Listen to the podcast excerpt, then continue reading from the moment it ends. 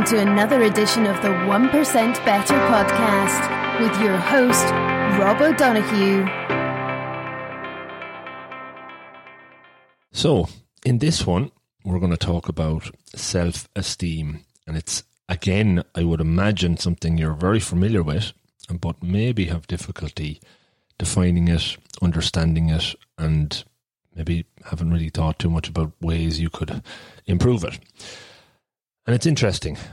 Have you ever connected self esteem with the inner critic or the voice inside your head? What about the imposter syndrome, something you might have heard of in the last few years more and more, and how that ties to self esteem? If you've taken on a new job or were given a promotion, have you felt that fear of, God, am I good enough for this? What am, if I'm found out that I'm not?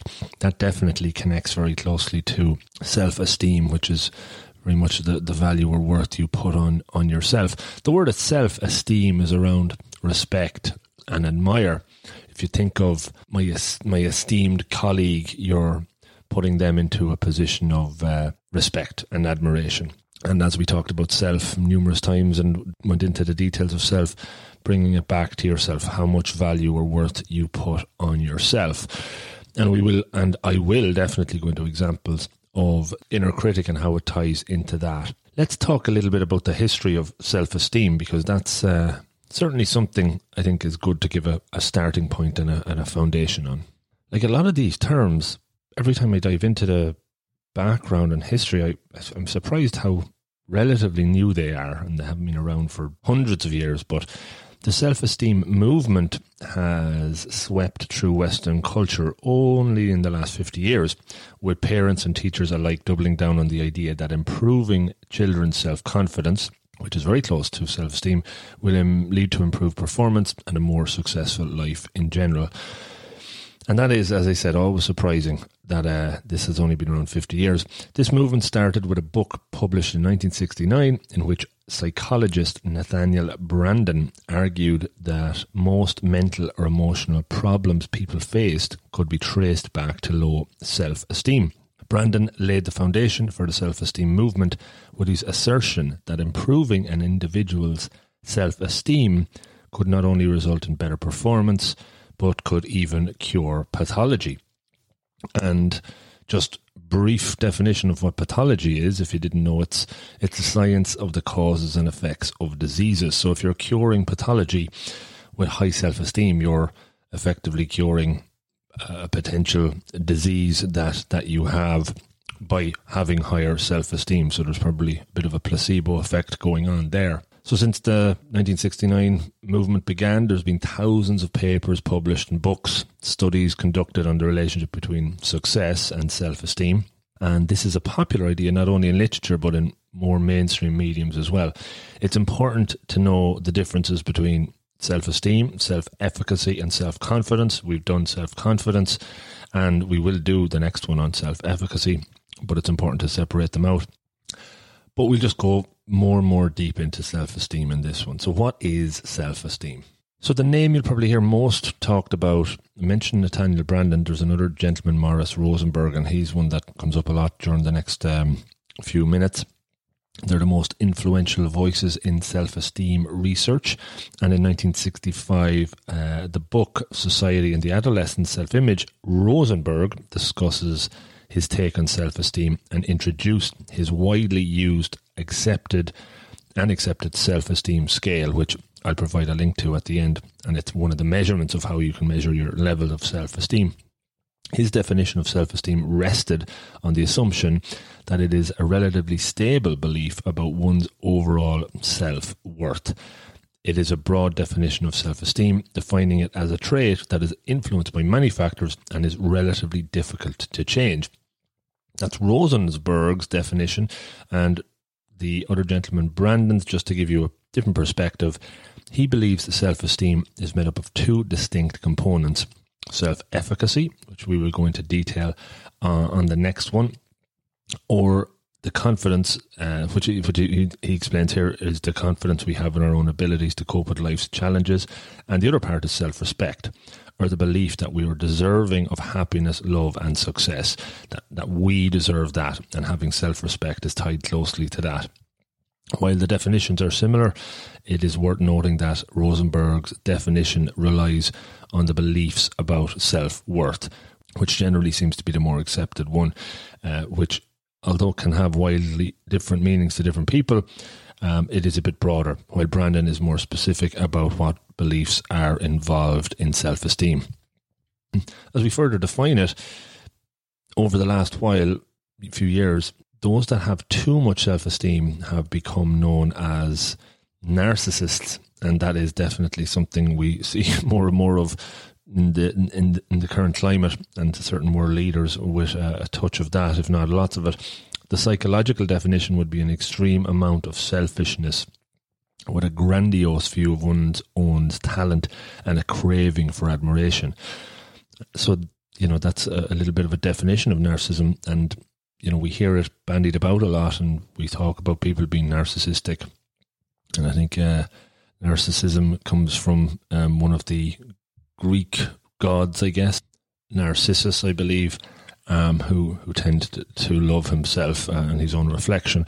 But think about it, that definition and the fine line between having high self esteem and becoming a narcissist. Self esteem at high and low levels can be damaging, so it is important to strike a balance in the middle. A realistic but positive view of the self is often ideal. This piece further goes into three typical components which make up self esteem. So let me call those out. Self esteem is an essential human need that is vital for survival and normal and healthy development. Self esteem arises automatically from within based on a person's beliefs and consciousness, and self esteem occurs in conjunction with a person's thoughts, behaviors, feelings, and actions. Self esteem is one of the most basic human motivations in Abraham Maslow's hierarchy of needs, which we'll talk about in a bit. Uh, Maslow would suggest that individuals need both esteem from others as well as the inner self respect. And these needs must be fulfilled in order for an individual to grow and thrive. These needs must be fulfilled for an individual, to grow and achieve self actualization as well, which is the top of Maslow's pyramid. Self confidence and self esteem are two closely related psychological phenomena based on past experiences and both looking towards a future performance. And if you remember our definition of self confidence, it is a lot of past experiences giving you that uh, expectation or belief that you can achieve your goals into the future. Um, and it is quite tightly close, closely linked to self esteem. So we're going to get deeper into this area. And to allow me to do that, I am going to be reading pieces from a book on self esteem by a gentleman, Matthew McKay, and another called Patrick Fanning. Uh, a proven program for cognitive techniques for assessing, improving, and maintaining your self esteem. That's where we're getting a lot of the information and how it ties into emotional intelligence. So that's coming up right now. Each individual manifests self esteem or the lack of it differently. Generally, people with strong self esteem had parents who nurtured them constantly during their early childhood, while those with low self esteem often, and often is the key word there, did not. Can people with low self esteem build it as adults? Absolutely. And again, that's why it's part of the emotional intelligence framework. It's something you can develop, it's something you can grow. You just have to put the tools or use the tools to get there. And it is very much about how you feel about yourself and, and controlling your thoughts and feelings. And as we talk about being self aware, it's just connecting into those feelings and understanding what they're uh, what they're about and not allowing them to develop and grow and, and take control. If you command your thoughts, you can command your feelings, including your sense of self. We've definitely touched on that a lot already. Some key points, uh, facts maybe about self esteem. It is essential to your well being. Your self esteem depends first on how your parents treated you as a small child. Again, going back to this nature nurture idea. So, for me, as I read this and as I put this together with somebody, as somebody with a 15 month old, and you know keeping very close eyes on on the words and the language and the, the activities you you do and and probably continue to do it's very important to uh, to be aware of how we can develop self-esteem in others. Positive self-esteem does not depend on being rich attractive intelligent or popular. To improve your self-esteem improve your thinking believe in your worth. And there's a lot of examples coming up the differences between low and high self esteem. So that will be hopefully helpful as we clarify that. I mentioned this idea of the inner critic at the start and how that ties into self esteem. I think uh, it must be nearly 10 years ago, I went to um, a counsellor at the time, um, just going through some stuff myself, and she did an exercise with me where she got me to, um, after maybe talking about some of the thoughts that I was having or some of the things that were going on, she said you, you give yourself there's an awful lot of self talk, a lot of negative talk going on. You're giving yourself a very hard time. And while I was aware of that, I was never really separated from it that much. So she got me to do an exercise of naming that self talk. What does the person or it look like as well? Putting a label on it. Um, this inner critic, which I, I would call a little gremlin or a little devil, and he would sit on my typically on my right shoulder, and he'd have a a trident and was not there to really. Uh, uh, it didn't feel like he was there to help me. In some instances, they're there to uh, keep you safe, but others, if you let them, they can uh, they can go a bit crazy. So, the the term pathological critic uh, comes up in this self esteem part, and it is considered a fierce antagonist inside your head that does everything possible to undermine your self esteem. And I'm just hoping this connects in with you. And one of the most powerful exercises I did was be able to label that thing, that person, that inside my head and, and helped me uh, separate from it. Ironically, this critic is also there to help alleviate anxiety and help keep you in a good place.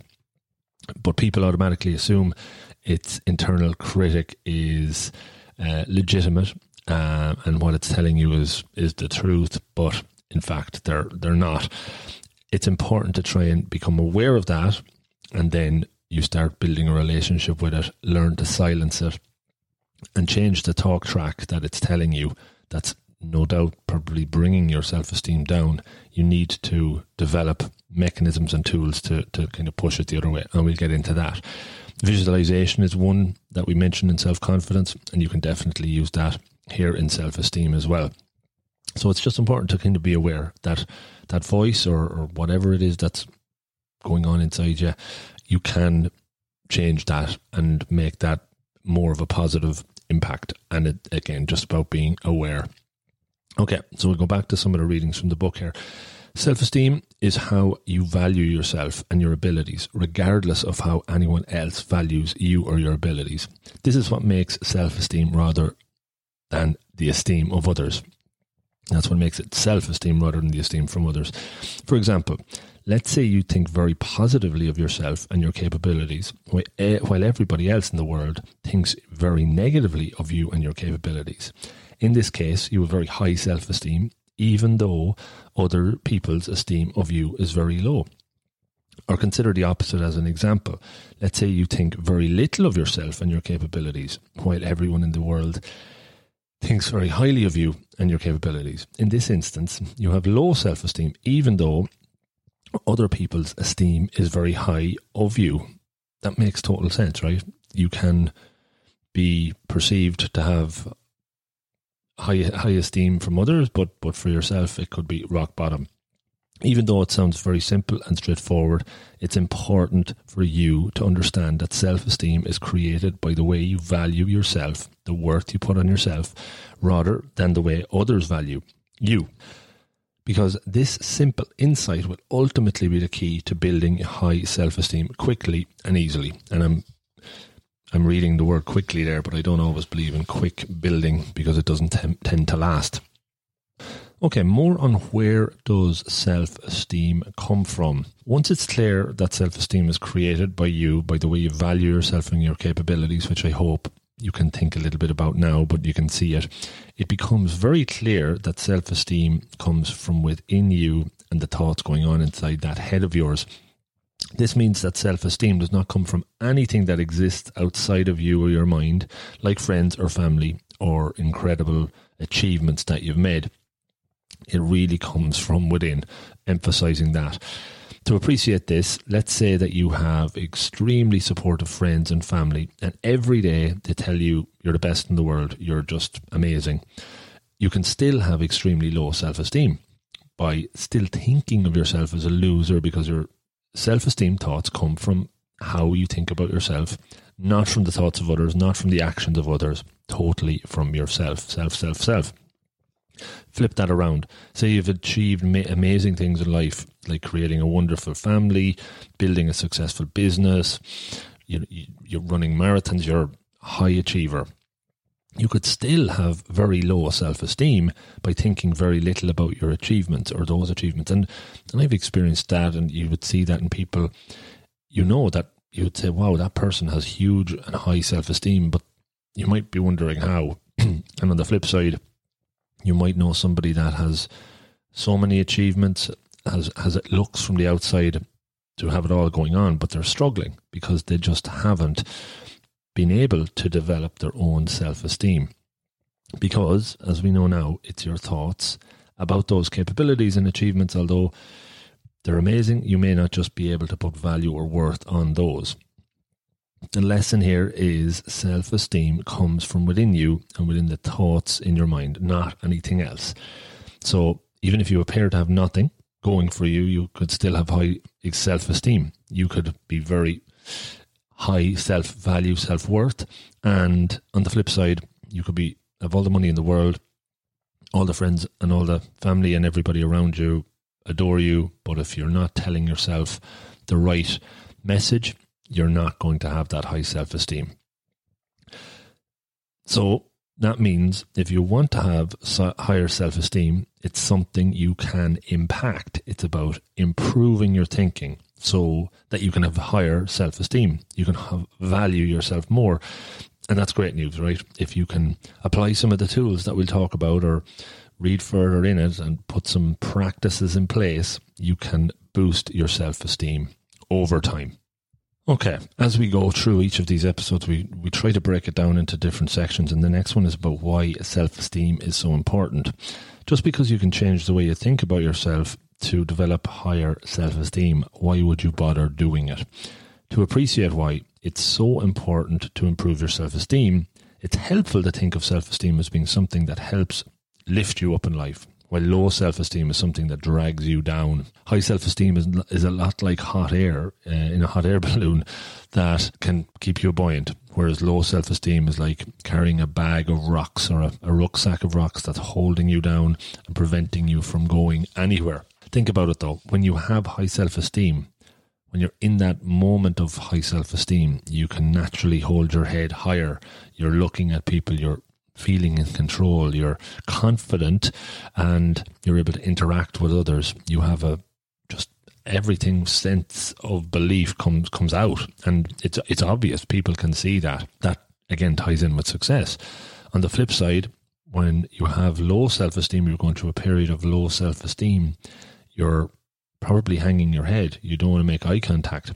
Your body language is is very bad, is poor, is negative. It just there's no energy you're naturally less happy, less confident, and that translates definitely to less success. So, self esteem is definitely important because it can affect every experience you have in life. So, keep in mind though that it's not right to have high self esteem or wrong to have low self esteem. It's not a question of being right or wrong. The truth though is why would you want to have low self esteem? From the research I've done and from my experiences, there's no real upside to that. It's better to have high self esteem in every way, which is why using some of these tools, again, you can grow that and it's something you should put effort into because there's only really good upside from having high self esteem. And now, just for a minute, let's kind of look at the differences between self esteem and self confidence because I've used those words interchangeably, touched on self confidence before, but just to kind of maybe level set there is a strong connection without doubt between the two, but they're definitely not the same thing. The best way that I've been able to find to appreciate the difference and explain the difference is that they're definitely related, but they're not the same thing. And if you think about it, self esteem can be something that naturally leads to self confidence. As is self confidence, going back to that Venn diagram that I talked about before with self efficacy, um, I think self confidence is the bigger circle. And within that circle, there's a, an intersection, or maybe it's fully consumed. Self esteem is in there. And as you build self esteem, that'll naturally lead to more self confidence. Increasing your self esteem produces the desired effect of greater self confidence. So, think of self esteem as being the way in which you think about yourself, and the way in which you think about yourself naturally makes you either more self confident or more or less self confident. Just to touch on a couple of theories of self esteem that gives you a bit more background, something you can read more into as well. One is Maslow's hierarchy of needs, and this is the, the one that's been around since the 40s, even before self esteem was properly defined, and has probably a bit of outdating going on, but it's worth talking about. In his framework, he theorizes that there are several needs that humans must have to meet to be truly fulfilled. But in general, the most basic needs must be met before complex ones can be. So it's the, the pyramid effect and it's layering uh, one on top of the other. In the pyramid, self esteem is the second highest level of need, just under self actualization, which is the top. According to Maslow, humans must have their needs of psychological stability, safety, love, and belonging met before they can develop healthy self esteem. He also noted that there are two kinds of self esteem a higher and a lower. The lower self esteem derived from the respect of others, while the higher self esteem comes from within. So there is a link from, from Maslow. In the years following this introduction from the 40s, Maslow refined his theory to accommodate the instances of highly self actualized people who are homeless or individuals who live in a dangerous war zone but are also high in self esteem. So that there was a mismatch in the original areas that uh, he probably didn't accommodate for, but that, that as it evolved included that. The hierarchy is no longer considered as a strict theory of unidirectional growth, but a more general explanation of how basic needs met being met allow individuals the freedom and ability to achieve their more complex ones. Another theory, the sociometer theory, Mark Leary, a social psychologist who researches self esteem in the context of evolutionary psychology, also contributed to a theory of self esteem. The sociometer theory, pronouncing and hopefully that's okay, suggests that self esteem is an internal gauge of the degree to which one is included versus excluded by others. And this theory rests on the conception of self esteem as an internal individual perception of social acceptance and rejection. So it's it's tied both internal and external. Um, internal what you tell yourself and external what others think of you. So it's kind of bringing a little bit of both in. And that's where the relationships and social connections come in. And the third part of the emotional intelligence framework that we'll get to. There is some strong evidence for the accuracy and application of this theory. For example, studies have shown that the outcomes of events on people's self esteem generally match up with their assumptions of how the same events would cause other people to accept or reject them. Finally, evidence shows that social exclusion based on personal characteristics decreases self esteem. So, while the majority of the thinking, I suppose, before this had been self esteem, something you completely control and build up yourself, his theory, from what I extract from it, has a, an impact of how others see you. That if you're getting a sense that they don't look at you in a positive light or don't have belief in you, that can definitely internalize and you can start telling yourself different uh, thoughts and different stories that can have an impact on your self esteem. So, just two theories there. There's probably lots more out there, but I think it's important to share a little bit more depth on it. Okay, let's go into examples of how low self esteem decreases self confidence. To better understand the connection between self esteem and self confidence, let's say you think about yourself in the following ways I'm fat and I'm ugly. I'm a loser. I'm a failure in life. In this case, I wonder what type of self esteem you have. Yes, it's definitely low because you're thinking about yourself in a very negative way. And this naturally makes you feel less confident, especially since it produces other types of thoughts that make you doubt yourself and your capabilities. So, telling yourself those bad, negative, terrible words, sentences can not have a good impact. And maybe even as I read it out, I feel something when I say those words. You can instantly internalize it. And if you, if I say it and you're listening and you think about those things or other things come up in your mind that makes you feel not so good, just see how, how impactful those words can have. Back to the reading. For example, with this type of self esteem, you naturally think thoughts like, other people won't like me, or I'll never achieve what I want to achieve. So it's that's the starting sentence and it starts to escalate and you can go into a spiral. The negative way in which you value yourself naturally makes you not believe in yourself and makes you think more negatively and pessimistically about your future. And this is why self confidence goes down as a result. It's this vicious circle. What you really want to be doing is trying to create a virtuous circle, the opposite. And maybe with positive affirmations, you can do that. Here's an example uh, the flip side. Let's say, what do you think about yourself when I say the following? I'm attractive. I'm a great person. I'm very successful at achieving things that I want to achieve. What do you feel when you say those out loud for yourself? In this instance, self esteem is very high because you value and think about yourself in a positive way. This naturally makes you feel more self confident, especially since it produces other types of thoughts that make you believe in yourself and your capabilities without doubting yourself at all. With this type of self esteem, you naturally think other thoughts. What other thoughts come up when you hear those? Maybe people will like me, or I want to achieve what I want to achieve. I can do this. This is within my control. I'm going to succeed. And those things are much more positive and uplifting. And as you tell yourself this, you can start feeling a little bit better and, and more confident comes. So that the connection is so tight. And hopefully, even by just doing that simple example, you can see the difference. The benefits of self esteem. So, kind of a natural progression from the importance and why it's important, and now the benefits. Among the benefits of high self esteem is that a person feels very good about him or herself. They're confident with what they can do and they see themselves as a person worthy of other people's respect. Meanwhile, a person with low self esteem may feel that their opinions and ideas do not matter and that they don't deserve other people's recognition.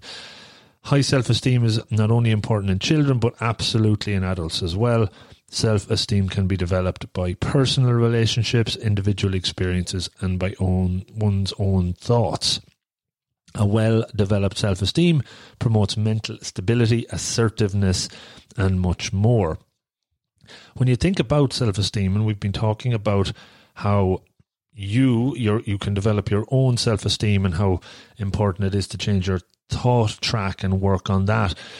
The environment and other factors can have an impact on the development of self esteem, your position in society. So, if you are considered a leader or a manager or have a role that has in societal views importance, that can give you that internal belief that you have importance as well, and that can help with your self esteem. And other things, like not only how others see you, but if you're connected to a religion, um, the culture you're in, be it nationally, locally, uh, or at work, and your experience. Absolutely, the experience you've gained and the lessons you've learned can have a big impact on your your overall self esteem. The relationship you have with the people closest to you, like your parents, your siblings, your friends at school or work, has the most influence in the development of your self esteem positive reception and feedback from these people develop your self esteem for sure. And among the factors that affect the development of your self esteem, your thoughts and your perceptions are not the only things you can control. If you refrain from negativity and always try to think about the positives, that'll definitely give you a boost. A high self esteem can make you a better person. If you value all the positive things about yourself, you will be able to establish positive relationships with other people. You will also be able to perform well in the things that you do, whether they're at home, in school, or at work. Aside from that, you will also be able to learn things much more easily as you're able to progress, process feedback, negative and positive, and use it to develop yourself. So, just in summary, benefits of self esteem, some seven benefits that are listed here. You don't waste your time thinking about the things that you can't do, but think more about the things that you can do better in your situation. You can freely express your ideas and needs, and that's probably to be said for confidence as well. You have the ability to and confidence in making the right decisions. You can establish and maintain healthy relationships with others when you have high self esteem. You're less critical of yourself and to others. And again, thoughts become feelings and become beliefs. And as you do that, if they're negative, you can get yourself into a stressed situation, and that can lead to uh, not only emotional but physical damage. So it's it's so critical that you're thinking positively and building your high self esteem. You're less critical of yourself and others. I mentioned that one. You can handle stressful situations better and adapt well to unfamiliar circumstances. We're going through the coronavirus crisis right now as I'm recording this. It's today's the 17th of March. I'm not sure what date this will come out. And the last five or six days have been massively stressful. And whether it's a self esteem thing, there's definitely an element of that.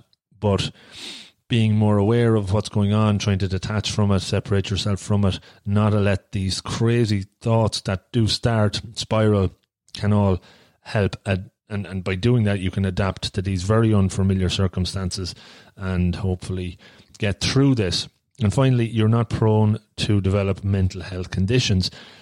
With high self esteem, you generally are more positive, optimistic, maybe pragmatic, realistic, but um, with low self esteem, it's definitely on the other other side of the scale for sure.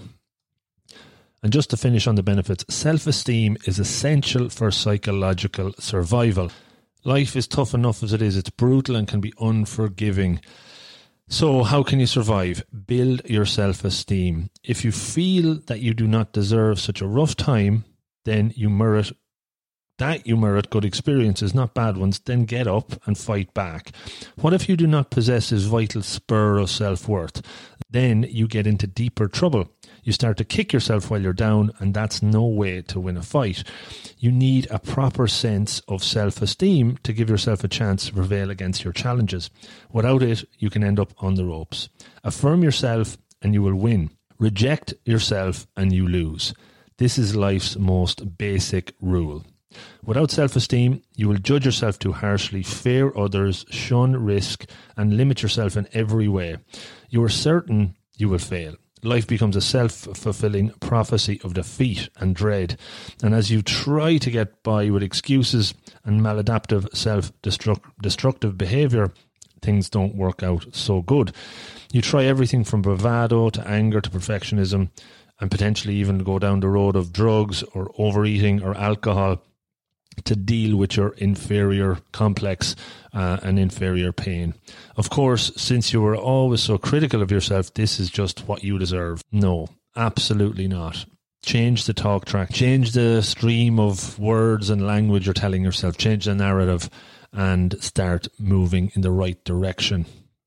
Before I go into how to improve your self esteem, and we've touched on it a little bit, I want to read a little bit more about this idea of the the critic, the inner voice, the pathological crit- critic, as it is called by uh, one of these authors, Eugene Sagan is the gentleman's name. I'm going to read through a bit about this, a bit more about that. Again, it, it trying to raise the awareness of this in your own head of what it is and whatever it is for you. It can be a lot of different things, and then how to how to shut it up because that's what it's all about. Poor self esteem shows up as that nagging, carping little voice inside your head. Psychologic, psychologist Eugene Sagan calls it the pathological critic. This inner voice exists inside everyone's mind, but for those with poor self esteem, it becomes a vicious detractor, a malignant backbiter that is always censoring and insulting. The voice itself can be masculine, feminine, or even asexual. For me, that little devil is a male's voice although I can't really detect what tone it is in, but I can certainly. It's more I can. Uh, it's not even you can hear it. You can almost see the words uh, visually. Um, often it can sound like one of your parents. Each day, your pathological critic works overtime to undermine everything that you can do, feel, and think. And the time of my life when it was, uh, it was at its most rampant because I was dealing with some stuff that I had difficulty trying to to get off my chest and talk to other people about, and it just got louder and louder, and it just consumed nearly every thought, and that the only time I could get away from it is when I was working or running or doing something else. Um, but as soon as that was done, it would come back in, and until I started to put a name on it and kind of relate with it, uh, it, it it wouldn't it wouldn't change, but it's all about the uh, awareness. So, how can such a hateful presence exist in your head? It hides among the other mental bric-a-brac stored there, just out of sight, but never out of mind. It is devilishly clever. Maybe that's why you call it the devil. It couches its attacks against you so that they seem logical and reasonable, even when they're apparently and patently absurd. Indeed, indeed, they may seem as normal to you as water seems to a fish. The critic deals in constant negative reinforcement, which is powerful and addictive. It colors your thinking process and eases your pain. What makes this truly insidious is its occasional variable ratio in reinforcement aspect, and that's in inverted commas. Check that out. Variable ratio reinforcement. Think of it like a slot machine. It rewards players on a variable basis. Sometimes they play 25 coins before hitting the jackpot, sometimes 250 coins. This variability reinforces the behavior of putting money into the machine. The gambler thinks, I'm sure to win if I keep feeding coins into the slot. So that's what the player does. Similarly, your critics' attacks often reinforce themselves on a variable basis. The critic says, if you don't work until you drop, you won't achieve anything. Most of the time, you cannot meet this impossibly high standard, but sometimes you can, and you can hit your goal. Thus, the critic's message variably reinforces itself.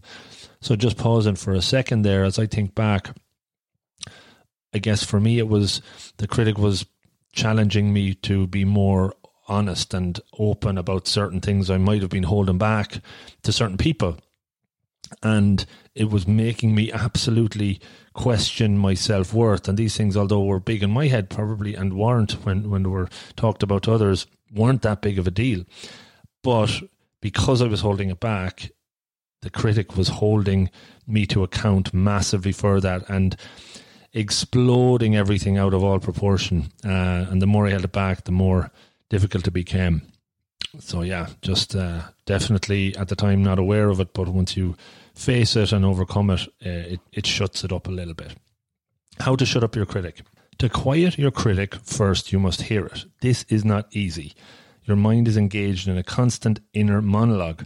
Separating the critic's voice from the other noise in your head isn't easy. And since the critic's message is often nonverbal, pinpointing it is even harder. Uh, that's interesting. Back to the point, it wasn't, I couldn't hear the words, I could just see them. Except, expect the critic to show up when you meet somebody new, make an error, to feel on the defensive, deal with an authority figure, provoke somebody's anger or disapproval, or worry about failure. The pathological critic is busy undermining your self worth every day of your life. Yet his voice is so insidious, woven into the fabric of your thought, that you never notice its devastating effect. Mm. So hopefully you do notice it now. And we're going to talk about tools, how to develop and improve self esteem next. Okay, so I have a list of tools and techniques or approaches here that I will pick out a number from over the next 10 or so minutes to give you some good context and concrete examples that you could try. And I'll probably then put all of them in these kind of rough notes I put together into the show notes. Or if you need more information, either reach out or just Google them. Um, there's lots of good stuff there. To put some various cognitive techniques to work to improve your self esteem, here's a list. And ex- uh, assessing yourself accurately is one such technique. Write down how you look, what your personality is like, how well you do at work, and so on. Plus, put a plus sign on the positive notes and a minus sign by the negatives. Now, list all the negatives on a sheet of paper. Don't use pejoratives, just be matter of fact. On a separate sheet of paper, expansively describe your positive attributes. When you're done, write out more accurate descriptions. Memorize it and use it the next time your critic harps at you. Say, hold on a minute, you're not there judging me. I'm kind, smart, and hardworking. Accurate self assessment involves two things one, acknowledging and remembering your strengths, and two, describing your weaknesses accurately, specifically, and non pejoratively. And this is all again tying back to the critic example. Don't let him or her get away with these cognitive distortions. These include overgeneralizations such as I ask not I better not ask anyone in my group out on a date. I tried that with Sally and she turned me down. Global labeling, another cognitive distortion, always involves disparaging cliches.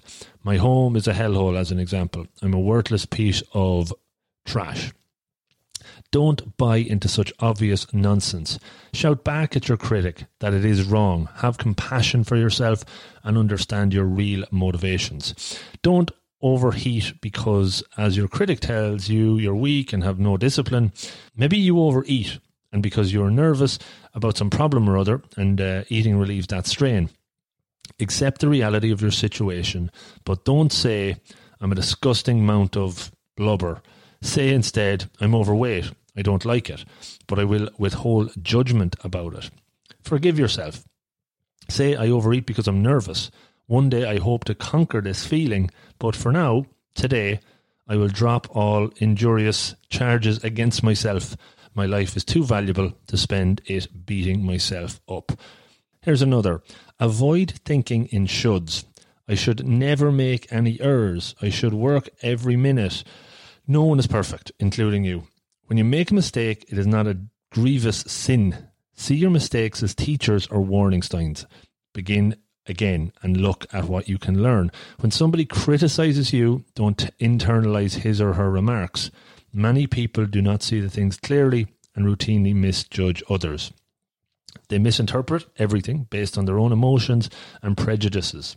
Unfortunately, people with lower self esteem are always ready to believe the worst about themselves.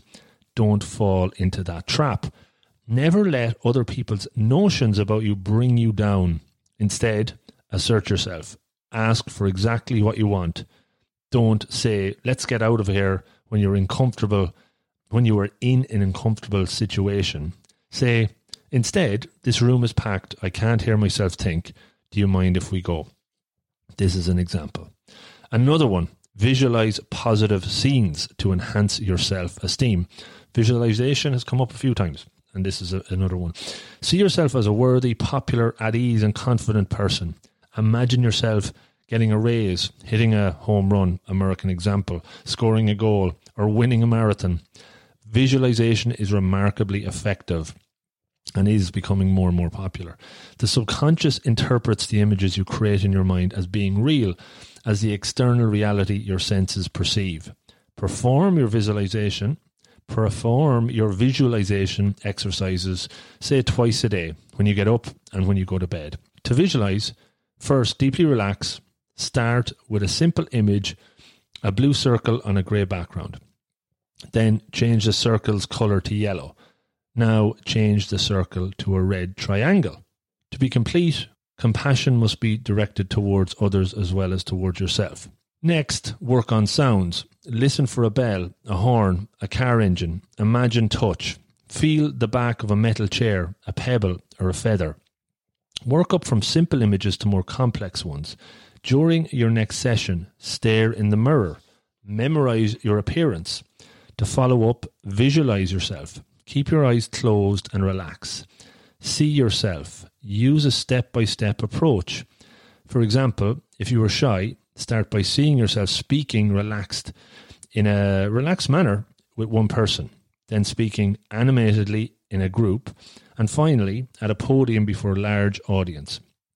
During after the visualization session, use positive affirmations. I do my best and I love myself. So that's just a, an example of a visualization, a kind of a small one that you can build up over time and um, Google visualizations, examples, techniques, and I think you'll get some interesting results out of that.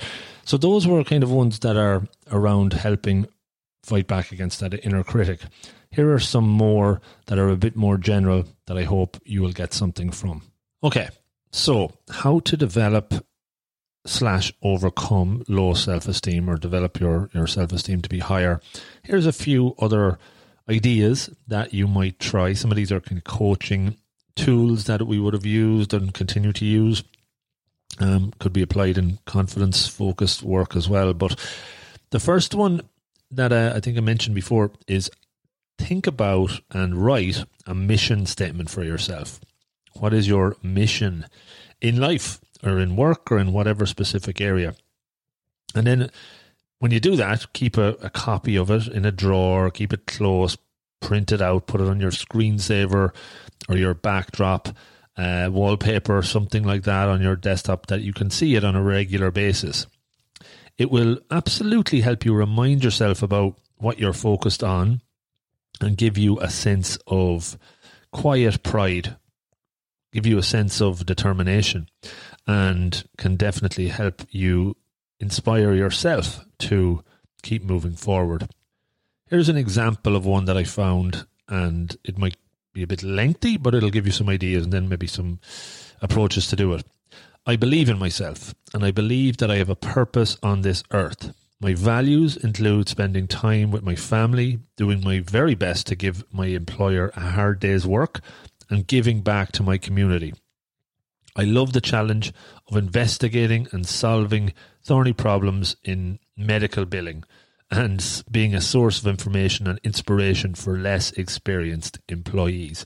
So I'll pause there. Like all of that stuff ties into getting clear on your values, clear on your purpose, and what you want to give back to the world as well as to yourself, and getting satisfaction and meaning from that. I mentioned the values podcast and blog I've done in the past, seven steps to find out your devise your own core values. Check that out. Uh, there'll be a link with this as well. But it's real work that you need to do to get very clear, and that will definitely tie into your own mission. Further to this one, dealing with human relations problems is something or sometimes a challenge for me. This is the example, but I will continue to try and listen with concern and compassion before judging. I value participation among my employees and strive not to give all the answers or make all the decisions. I will not allow my work to take up all of my time. I will spend quality time each day with my family, each and every week. I will do something to give back to the community and try to make the world a better place good example, touches on a lot. And the thing that came up for me near the end there is this idea of not allowing work to take up all of my time. The tool I mentioned in self awareness episode, uh, and uh, a self awareness tool that we can use in self management as well. This whole life grid is very useful here. That's nine boxes. Put in nine different things that you can spend your time doing over the course of a day or a week and that'll help you maybe live to your mission statement. Writing your own inspiring mission statement can be daunting, I suppose, in, in how it sounds, but the best thing to do is start with writing down your values, what comes into your mind, what's important to you, why is it important, and why do you want to do these things? Because the want piece is very, very important because you'll keep doing it if you want to do it do this for your professional career or your personal career. Get a coach, they'll help you with this. there's lots of tools, and sometimes coaching can be a key thing here because you could do it on your own, but it's the accountability piece that can sometimes wane. So, put together a mission statement. Another example of how you can develop your self esteem is to work on your image. We feel better and more self confident when we know we look good. And that is very true. Everyone can make the most of what they have without being a model of physical attractiveness. Point in case uh, this person talking. And it costs you nothing to smile, to be tidy, to be neat, to put on your best foot forward, maybe, and be genuine and carry yourself proudly. So work on your, your body language. And I find a lot of the time, if you take a video of yourself now with our ubiquitous smartphones and camera phones, video yourself doing a presentation, even if it's a two minute presentation, and looking at it back and just seeing what what do you see back when you're doing the presentation? What are the things going on in your head when you actually look at it back? You might see things differently. It may not have been as that bad as you thought, and you can pick out certain areas after a while, when you get over that self consciousness of hearing your own voice or seeing yourself, you'll start to notice areas you can tweak and improve. And I, I firmly believe it's getting over that initial hump of the discomfort or, or, of seeing and hearing yourself. Then you start forgetting about that and moving forward into the areas you can improve. Here's another interesting one. Identify someone you have been too timid around. Write a script for how you might speak up around that person. Practice your script aloud in private and then get your thoughts out with some conviction. Don't worry about the words. Seek out this person and state the opinions or feelings you previously did not voice. Never state your opinion in a dogmatic or aggressive way, but merely in a businesslike way. For example, this is an example that I've pulled out. So, Karen, I've been thinking about the plans we discussed last week, and I wanted to share my opinion. I think we should try to do this project in house rather than go with a subcontractor. And here's why. Bang, bang, bang. You'd lay out the options and, and points that you thought about. And a lot of this comes into being prepared. Maybe you're going into a meeting with your boss or some on the team that there might be conflict. And it's been in your mind for a while, but what have you done to plan for that? What steps have you taken to write down how you're going to approach it? Even five minutes to brainstorm. These are the things I will talk about. These are the questions I predict will come up, and these are the ways I would answer it. So, a lot of it is about planning and knowing what you want to get out of it and not overthinking about the actual event, but think about the outcome. Another one that comes up a lot, especially with introverts, um, is this one. If you don't speak up in meetings, you must begin to do so. Resolve to contribute something in every meeting you attend, beyond merely just asking a question. Try this. Get an agenda ahead of time. Pick an issue or a topic that you know something about or care about, and plan ahead what you're going to say in that meeting. Even if you don't know much about the other issues, do your homework, learn more by researching or talking to a colleague. Rehearse what you will say, plant it in your mind, and say that you can do this, I will do this. And then when it comes around, speak up and voice your concerns or voice your opinion. This isn't easy at the start, but it definitely gets better and easier over time as you build that confidence and your self esteem will come along with it. I think that's a really useful one. And it's one, as I said, I hear a lot of people just biting their tongue, coming out of a meeting saying, I should have said something there, but I didn't. I've gone as far as trying to put a measure against it that if somebody feels they've done that once every day or once a week in a meeting, that's your measure, that's your metric to try and improve. So, next time round, how many times in the week can you actually feel that and break through and track it over time? great opportunity to, to, to kind of make that move forward and improve there. Just a couple more. Seek out opportunities to make presentations. One of the scariest things people can do is presentations statistically, but if you go after it and look for opportunities to do it in a safer environment, perhaps that will help. Take anything you can do well and know quite a bit about, and then offer to present that subject at a staff meeting or an appropriate small group forum. Again, care about what you're talking about, have passion about it, have been instrumental in putting it together. You quickly forget about what other people are thinking. You want to get your message across. That is very important. Start small, even do it one to one. Do it on your video phone, watch back, do it one to one and then try and expand out. And that's why Toastmasters and other presentation styled uh, groups are brilliant and give you that uh, experimental environment to test things out. As always, smile.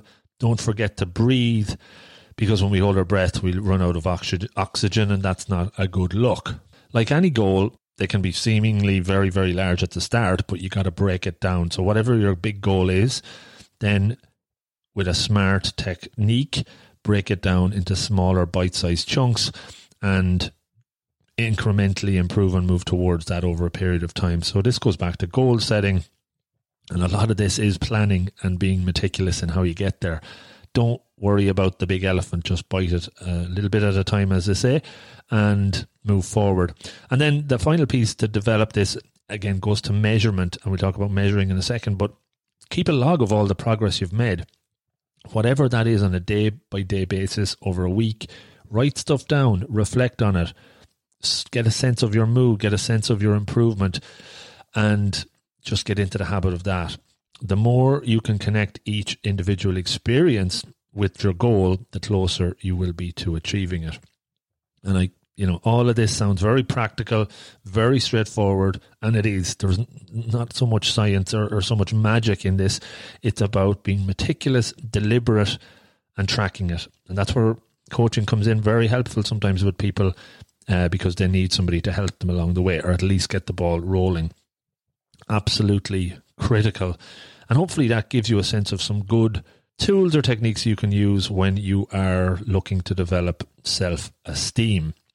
Okay, so just lastly of this one, like all of the competencies that we talk about, there's measurements that you can use that can give you a sense of how you're doing or give you a baseline.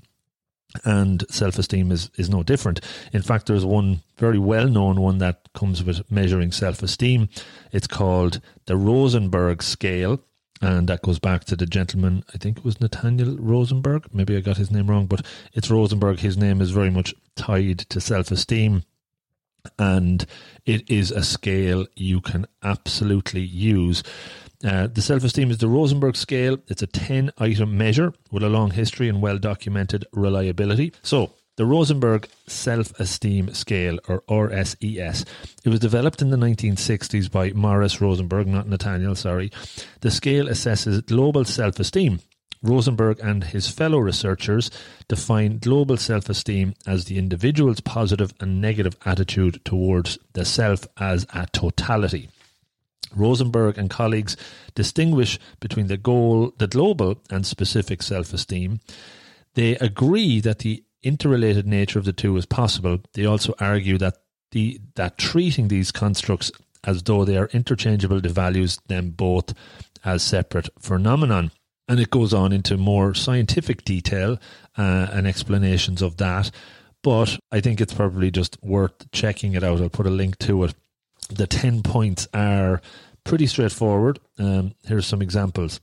I feel that I am a person of worth at least on an equal plane with others, and you have your strongly agree, agree, disagree, or strongly disagree. I feel that I have several good qualities. All in all, I am inclined to feel that I'm a failure. They're the type of questions in the RSES questionnaire. It's available online. You can take it, it'll give you a starting point, and then over time, maybe it's something you can take again and see if you're moving in the right direction. So there we go. That is a self esteem run through. And I think I originally started to put this one down as a one episode. It's kind of into the hour mark, so I might break it into two. Hopefully, it was useful. As is always the case, I'm learning a little bit more myself as I go through this, and talking it out helps.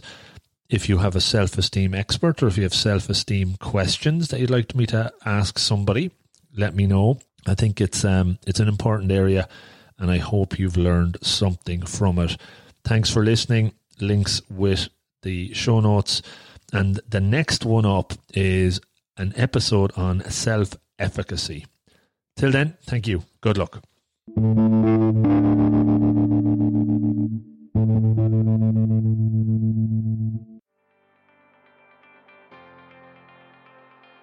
Hey folks, thanks so much for listening to the show. If you enjoyed it, could you please consider helping me extend the reach of the podcast that a little bit further? You can do that in a number of ways. The number one way is to subscribe on your app of choice. This helps me with the chart ranking, leading to more folks stumbling across the podcast and checking it out. You could also repost it on your social media channels. Any of them would be great. And maybe even tell a friend in person or over the phone. Pick up the phone, give them a call, and tell them about the 1% Better podcast. Tell them about this episode or one that you've heard in the past. Any will do. I would really appreciate it. In the last year, we set up a 1% Better Slack community, which you can join for free. And interact with me and other members of the community and improve through holding each other accountable and sharing monthly challenges. It's a lot of fun. Check it out. I'm into season four of this incredible journey, and the more of these interviews and solo shows that I research, record, and share, the better I believe that they get and more loaded with actionable takeaways that you can learn from. I know I've learned so much from it so far, and it's always really, really fulfilling and rewarding when I hear from you on what you took from it. So do reach out, rob at robofthegreen.ie. And of everybody that listens, 90% listen and enjoy, but only around 10% actually take action, write down takeaways and put them into practice.